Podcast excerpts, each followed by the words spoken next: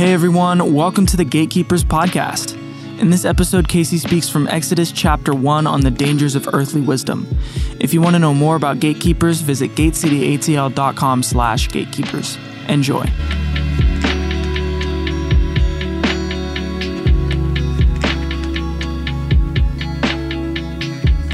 Exodus chapter 1. We're going to spend six months uh, in the book of Exodus. We are going to veer off a few times to, to, to dip our metaphorical toe into Deuteronomy, the book of Numbers, perhaps even Leviticus. Uh, but by and large, we're going to stick to the book of Exodus. Now, you may not realize this Genesis, Exodus, Deuteronomy, Numbers, and Leviticus are probably the most foundational books for you to know as a Christian. You may not get that because you're not Jewish.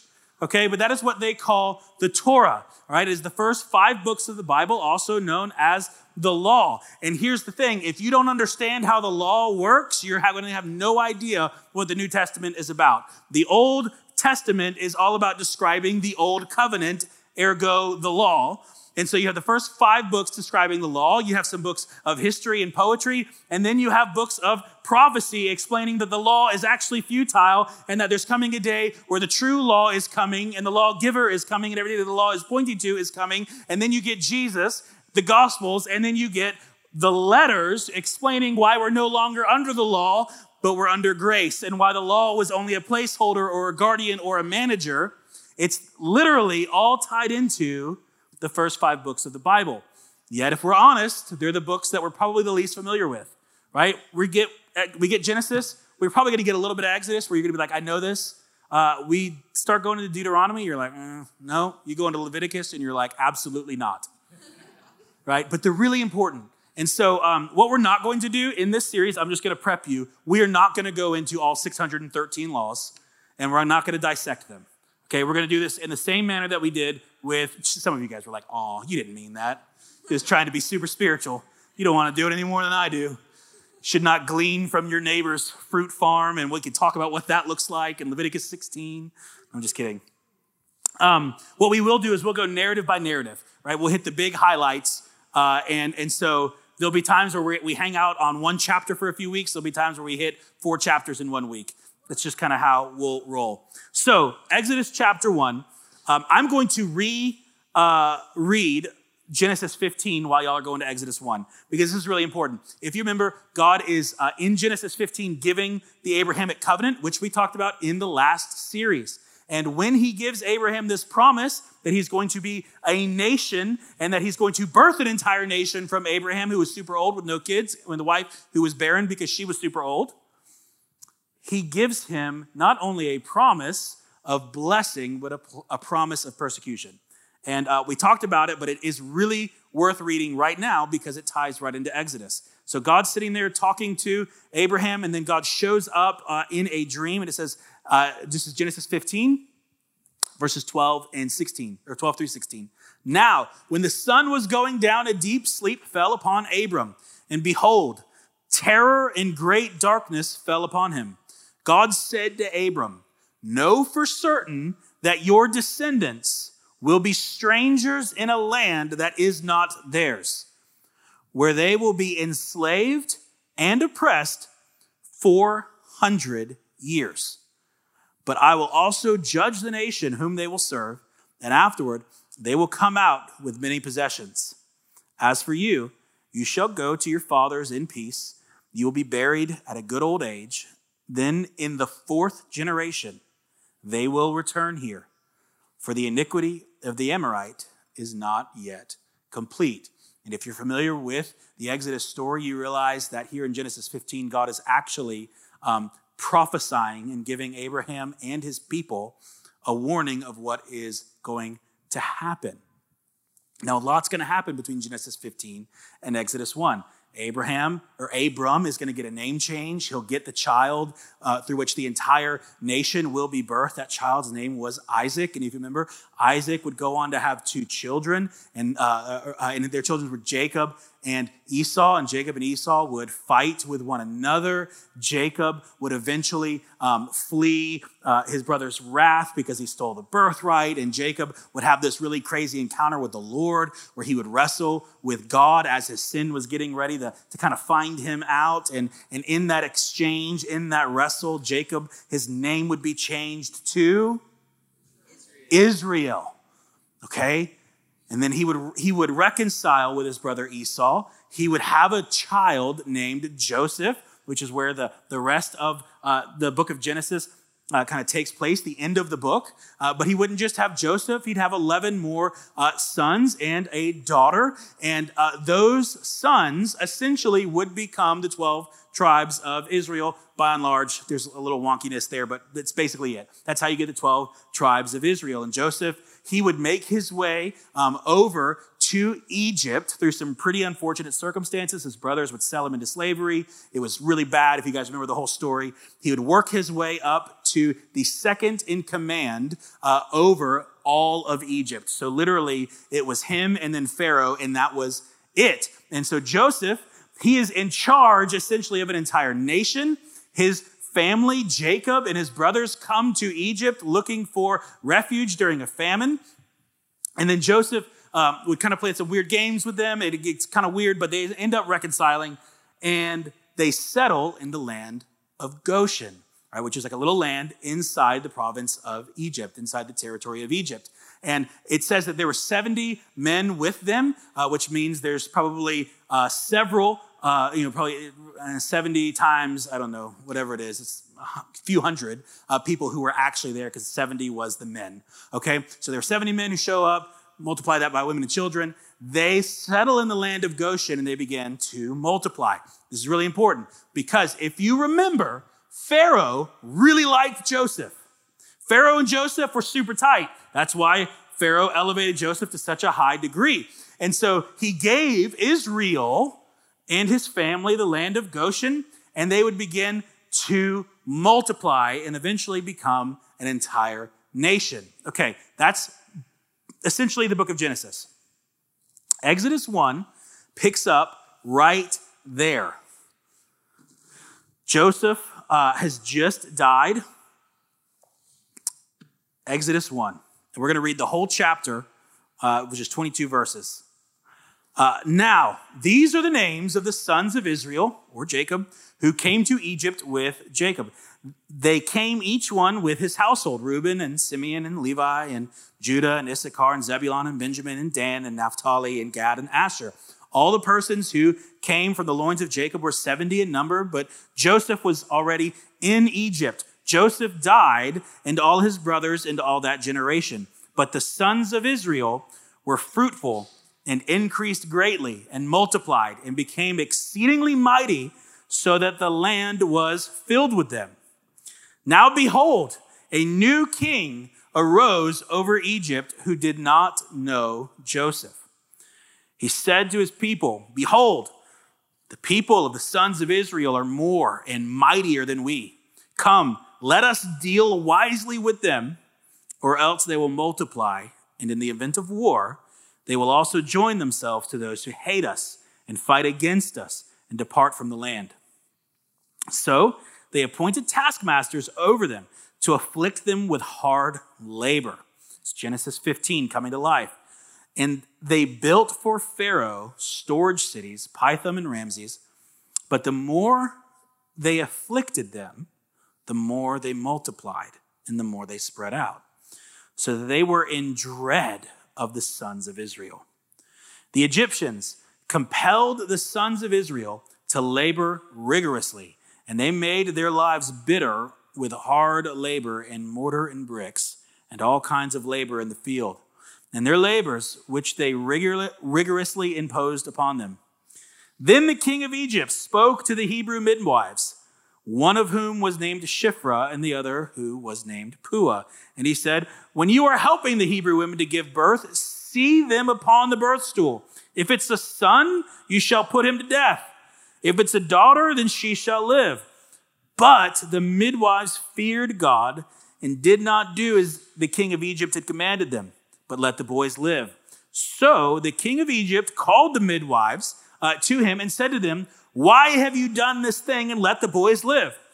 And the midwives said to Pharaoh, uh, This is a cute little lie, uh, because the Hebrew women are not as the Egyptian women, for they are vigorous and give birth before the midwife can get to them. So God was good to the midwives, and the people multiplied and became very mighty. Because the midwives feared God, he established households for them. Then Pharaoh commanded all his people, saying, Every son who is born you are to cast into the Nile, and every daughter you are to keep alive. All right, it's Exodus chapter 1. Um, I've got eight observations of this passage, and we're going to get through three of them, I think.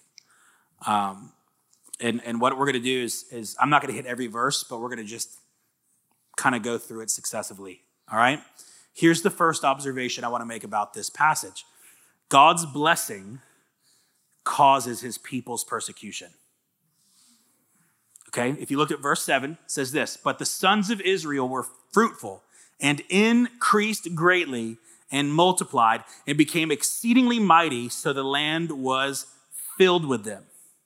Okay, here's the thing it was God's blessing upon Israel that ultimately caused Pharaoh to fear them and to persecute them. If Israel had stayed a meager group of only 70 or so people, Pharaoh would have not been afraid. Pharaoh would have not afflicted them. Pharaoh would have let them be. But if you look at the reason that Pharaoh goes after them, what does he say? He goes, Behold, they are more than we are, and they are mightier than we. Now, here's the thing God's blessing is causing their persecution. You're asking, what the heck does that have to do with me? All right? Well, here's the deal. How often do we see God blessing other people and that same thing that's in Pharaoh rises up in us and we want to go persecute them? You see, the thing about Pharaoh is Pharaoh had to be the best. Pharaoh had to be the strongest. Pharaoh had to be the king of the mountain. Pharaoh had to be top dog. And at the threat of somebody else becoming top dog, at the threat of somebody else becoming the star of the show, at the threat of somebody else being more blessed than he, he said, I have to go and deal with this. I will bring oppression where God is bringing blessing. And this is a really important point for someone like you or me because I'm going to ask you two questions. Number one, how do you respond when God's blessing other people? Do you get jealous? Do you get bitter? Do you get angry? Do you get envious? Do you have to be the king of the mountain? Are you Pharaoh?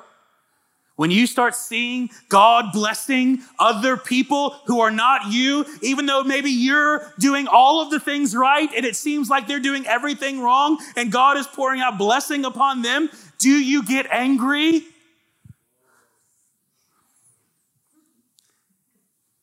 It's a good question, right?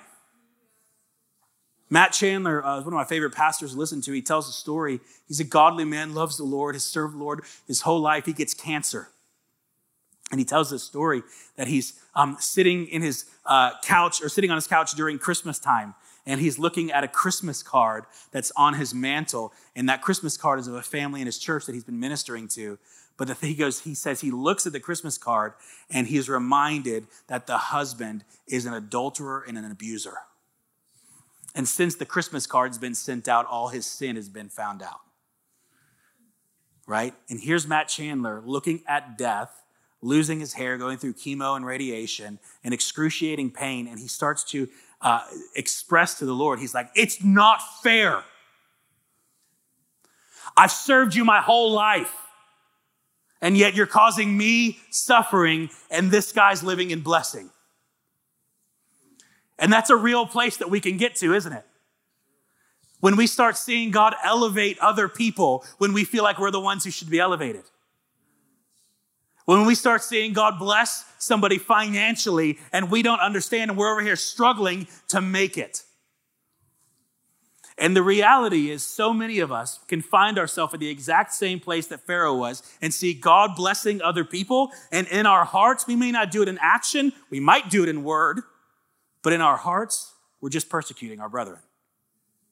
We're jealous, we're bitter, we're angry, we're frustrated, and we don't understand, and we've forgotten the words of Romans 9 where God says, I'll have mercy upon whom I'll have mercy, and I'll have compassion on whom I'll have compassion. And you're the clay, and I'm the potter, and the, the potter can't say, to, or the clay can't say to the potter, Why have you made me this way?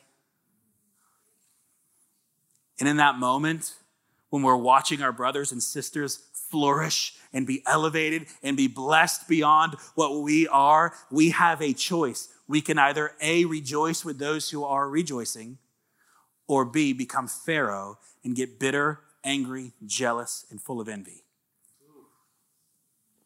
And here's the thing, guys as Christians, we're called to celebrate and elevate others. That's, that's what we're called to do. We are the chief servants of the earth. We are to, as Philippians says, regard one another as more important than ourselves. It's one of my favorite verses because it's so practical. So when you meet somebody and you see that God's blessing somebody, and instead of getting envious and jealous, what you should be going is go, Lord, they're more important than I am. Not in the, not in the like a, a, a, weird, shameful way, but like a, I believe in them so much, God. If you can just continue blessing them, if you can just get a hold of them, if you can just elevate them, God, I just know they'll do wonderful things for the kingdom. To really believe and to do everything you can to serve that person, not just get out of their way. As Christians, we elevate one another.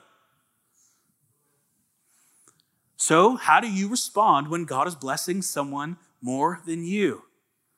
And here's the next question Do you have to be the best person in the room? Now, this may only minister to some of you, but I promise you it's going to minister to, to people who are like me. Because for some people, there is this desire to be the best and the loudest, and everything's a competition. And, and if you're gonna tell a story that's funny, that's gonna make everybody laugh, I wanna tell a story that, that's even funnier and makes people laugh more than they laughed at your story. That's silly, right? But we all know what we're talking about. You ever meet that person who's like, man, I really, I just had, I had a really rough day, and they start explaining their day, and the person in the conversation's like, you think your day was rough? Check this out. you lost your grandma? My grandma. I lost two grandmas. And a dog. Same accident. Right? Like, you, you know what I'm talking about? That thing where it's like we always have to be better. Here's the thing, guys as Christians, we're not in competition with one another. We're not in competition. You don't have to be better than anybody else. We all suck. And I know it's, that's hard. It's just the reality, and that's how we need to look at it. It's not a competition. You don't have to be the king of the mountain. As a matter of fact, here's what we see in the Bible that God opposes the proud. God opposes the only group of people. He does not say that he opposes the atheist. He does not say that he opposes the agnostic. He does not say that he opposes the, the, the Muslim terrorist. says that he opposes the proud. And he gives grace to the humble. And you and I, we are called to live a life of service towards one another, rejoicing in each other's blessing, and doing what we can to elevate others and put others before ourselves. And so these two questions uh, how do you respond when somebody when god's blessing somebody more than you? And do you have to be the best person in the room? If you answered unfavorably to those then you actually are not that far off from being a pharaoh. Pharaoh had a pride complex Pharaoh had to be the best.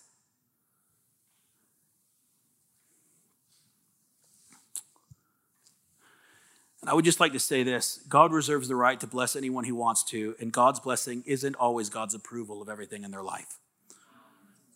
Um, and I had to learn this, man. Like, uh, we, we look at God's blessing literally like that, right? Like, if God's blessing somebody, that means God's like more happy with them.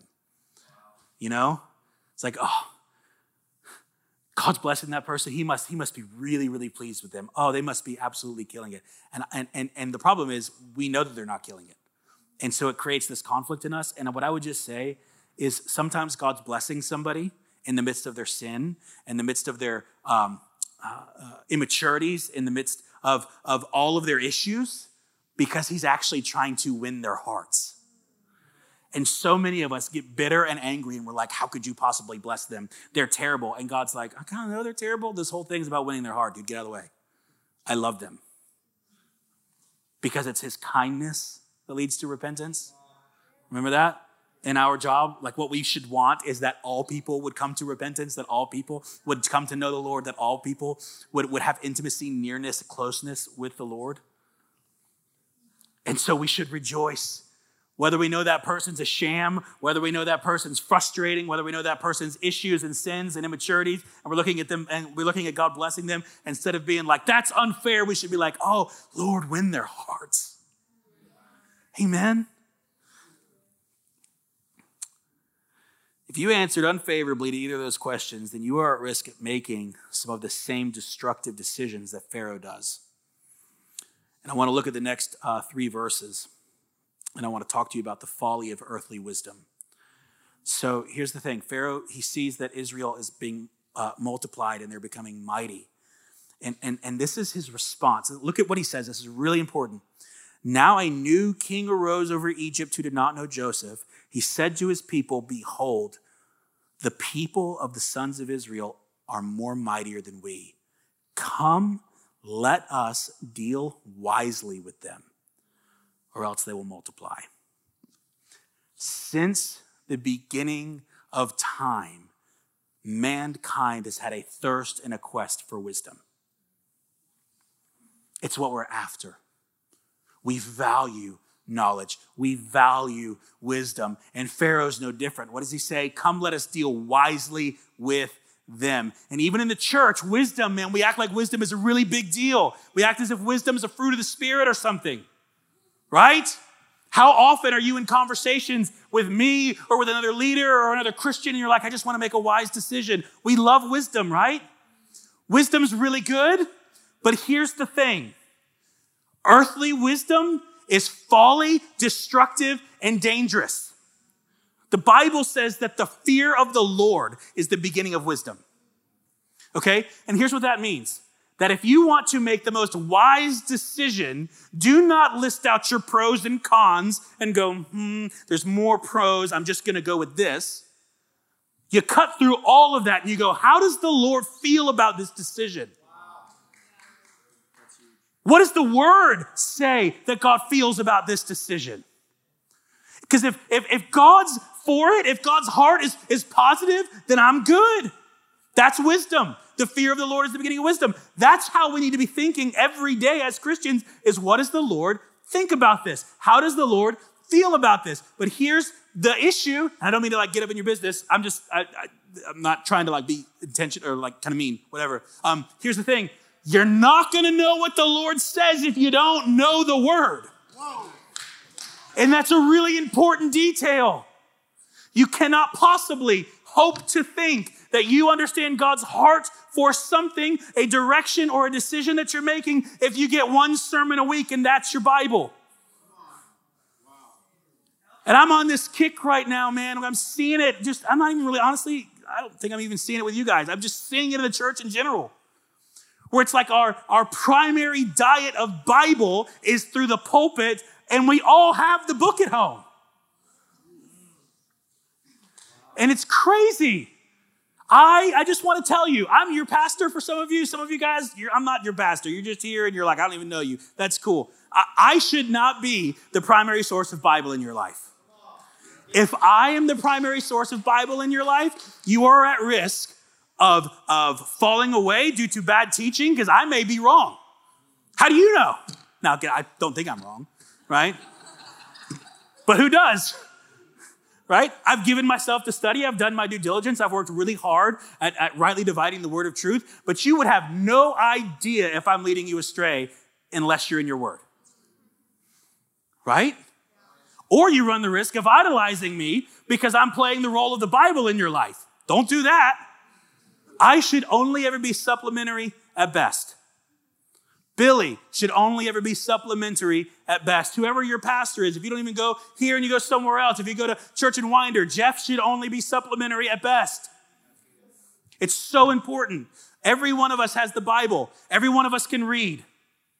If we can't read, we can hear and we can listen. We have the audio Bible. My best friend's dyslexic. That's what I was thinking of. I'm like, think about like Matthew trying to read, and he's like, ah, that's not my thing, but I listen. Right? So he does, he listens. We have no excuse to not know the word. But the good news is when we know the word, we know how God feels about things. And we know how God feels about things, we can operate in uh, not earthly wisdom, but divine wisdom, because the fear of the Lord is the beginning of wisdom.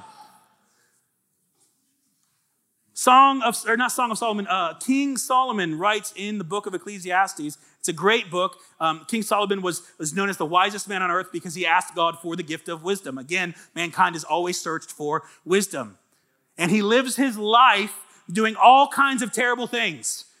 He does a few really good things, but mostly really bad things right? He's, he's sleeping around. He's doing all kinds of. He's drinking all kinds of alcohol. He's doing all kinds of, of, of, sinful worldly pleasures while at the same time he's building the very temple which God would dwell in, kind of a weird thing. And then he gets to the end of his life and he writes this book of Ecclesiastes, and he basically is just tearing up his own life. And he's like, Yeah, this is worthless. Yeah, this is worthless. Oh, this was vain. Shouldn't have done this. And at the very end, he says, In conclusion, in summary, the wisest man on earth at the end of his life says, In conclusion, fear God and keep his commands.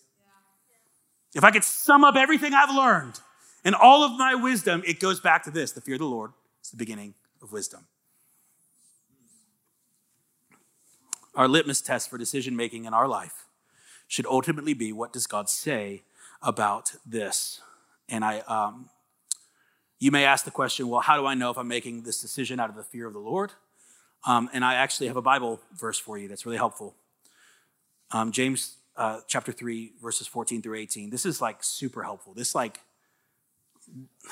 this will help you understand if you're making a decision out of the fear of the Lord or if you're making a decision out of earthly wisdom. Um, but if you have bitter jealousy and selfish ambition in your heart, do not be arrogant and so lie against the truth.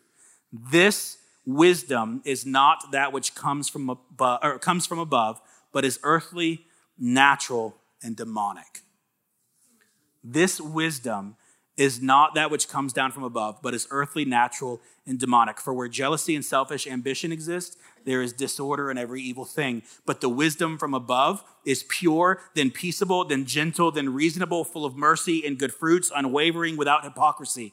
And the seed whose fruit is righteousness is sown in peace by those who make peace. So here's what he's essentially saying How do I know if I'm using wisdom from above fear of the Lord, or how do I know if I'm using wisdom from below?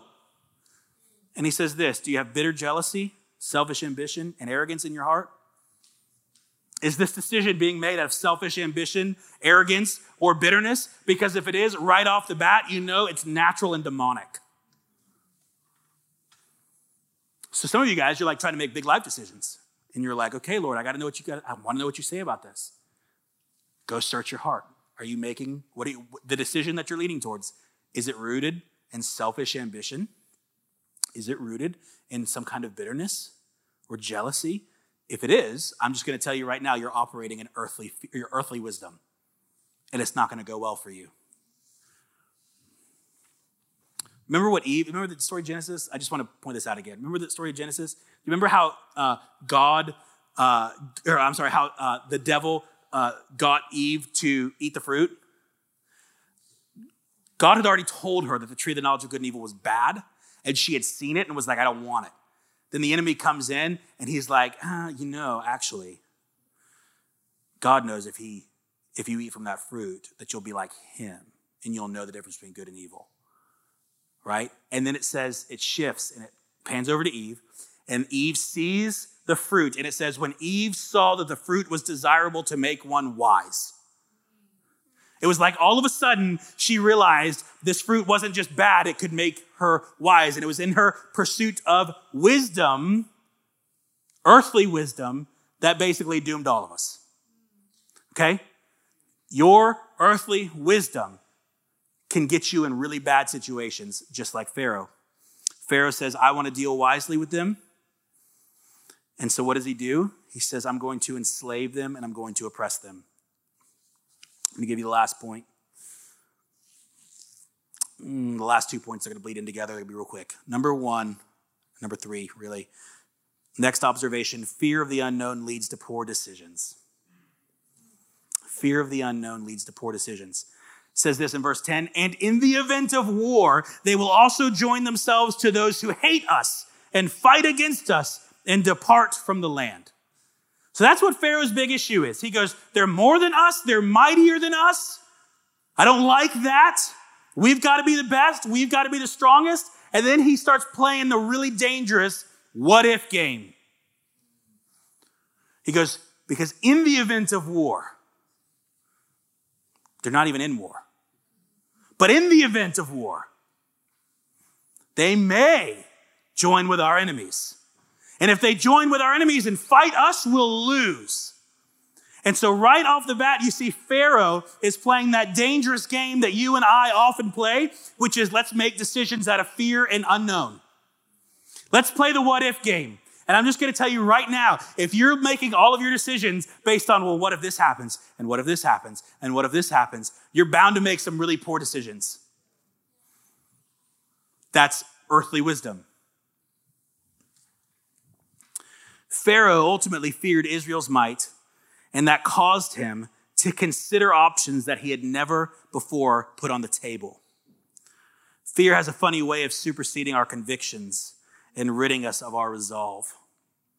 And what's uh, it's really interesting that to me that Israel had given no indication via the scripture that they would ever join with their enemies. Think about that. Why would they do that? Israel gave them, or uh, Egypt gave Israel refuge, free land, and said, You can be a part of our economy, you can be a part of our nation, thrive. They had zero reason whatsoever to think that Israel would ever rise up and revolt. They had been nothing but good to Israel. But man, that fear, that anxiety, that, well, what if, what if, what if? I'm just going to tell you, you got to stop dwelling on the whole what if. That little game that you're playing in your mind, that's demonic.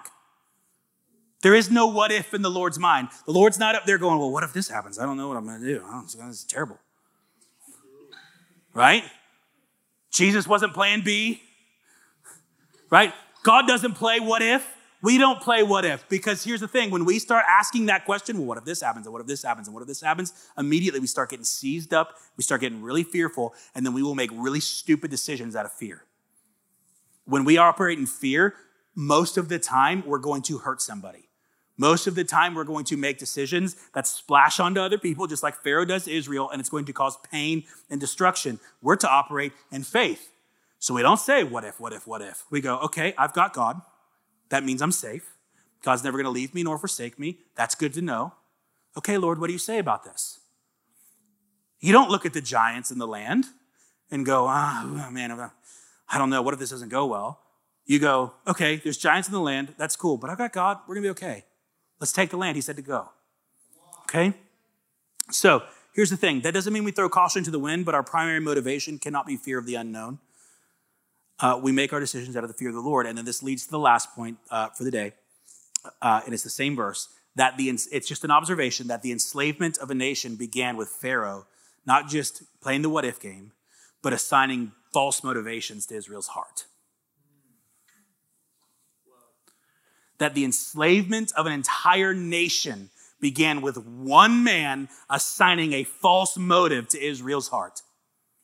Remember what I said? Israel had never given any indication that they would ever rise up and revolt and fight against Egypt. So he starts playing the what if game. He starts getting anxious, and then it leads him to really bad decisions. And then he starts assigning poor motivation to Israel that was not there starts reading into everything. Well, they said this. I mean, gosh, did they really mean this? You know what I'm talking about? It says, In the event of war, they will also join themselves to those who hate us and fight against us and depart from the land. How often do we assign motives to people's hearts that are completely and totally unfounded in reality? We call it discernment sometimes. That's not what the gift of discernment's for. Let me just tell you if your gift of discernment is causing you to invalidate another believer and to assign poor motives to their hearts, that's not discernment. You're to discern spirits, you're not going to discern their heart. What you're called to do is to give believers the benefit of the doubt. That's what we do. But how often, dude, we do it at church. I live at church. Uh, I know we do it. So I just had a conversation with somebody. They go and they pray on the mic. Took that from me. That was my revelation. I shared that with them in confidence, and they're going out there and they're taking that. They're trying to steal the glory. How sick is that, right? Just taking my line. I don't actually do that one, but I've seen it done. I've probably done it before, right? Or so and so didn't look at me in the eye when they walked past me. They saw me. I know they saw me. They didn't say hi. Dude, y'all are laughing, but it's so true, right? Like we literally walk around as the voice of the accuser all the time. We literally do the devil. I'm, I'm like so convinced. Like the devil is probably just sitting back in a flipping lawn chair, sipping on pina coladas, being like, I don't got to do anything. Y'all doing all the work. says that he's the accuser of the brethren, that he's constantly building a case against us. He doesn't have to do it because we do it for him. Y'all are, y'all are, y'all are funny. But it's so true, right? Guys. And here's the thing when you start assigning motive to people's hearts, there's a rabbit trail that you will go down that will literally lead to the enslavement of a nation. That's how they got there. That's how Israel ends up oppressed and enslaved for four hundred years because Pharaoh decided I wasn't going to operate in reality. I wasn't going to take what they said at face value and just trust them. Instead, I'm going to find a motivation. And here's the thing if you think it's there, you'll see it, I promise you. You will always, let me give you a principle. You will always find what you're looking for. For better or for worse. If I told you that, hey, you know, if I pulled you aside and I was like, hey, you know, I really, you know that guy I, I, saw him and he he hugged this little girl and it just made me feel uncomfortable. I know it was just a side hug but something about it was just off. Every time you saw that person every time you saw him go near a little girl every time you saw him get down and say how was your day? you'd go hmm, something's not off or something's not right. You would start building a case right? Because you're going to find whatever you want to see so often, guys, we do not operate in reality. And I've been the, the perpetrator of this, where I've started like assigning false motives to people, and then I've had it done to me, and it's not fun.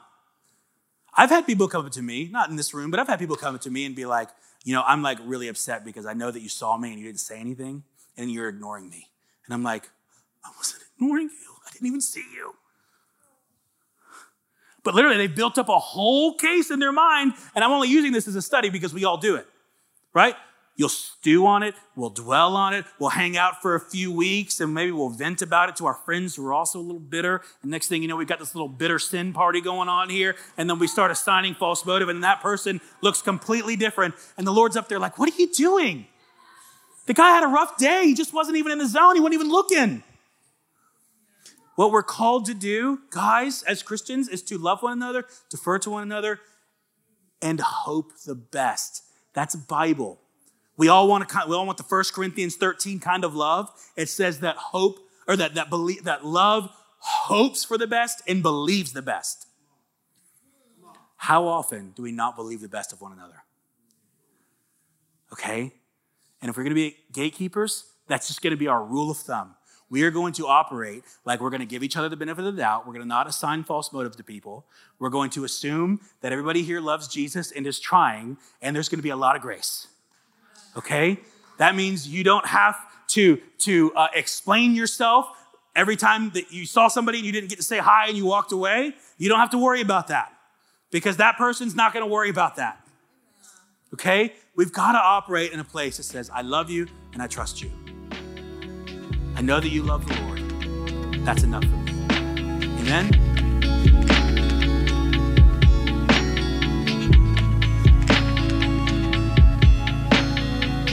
Thanks so much for listening. We hope that this message ministered to you and that the Lord met you. You can follow us on Instagram at GatekeepersATL. We'll see you in the next episode.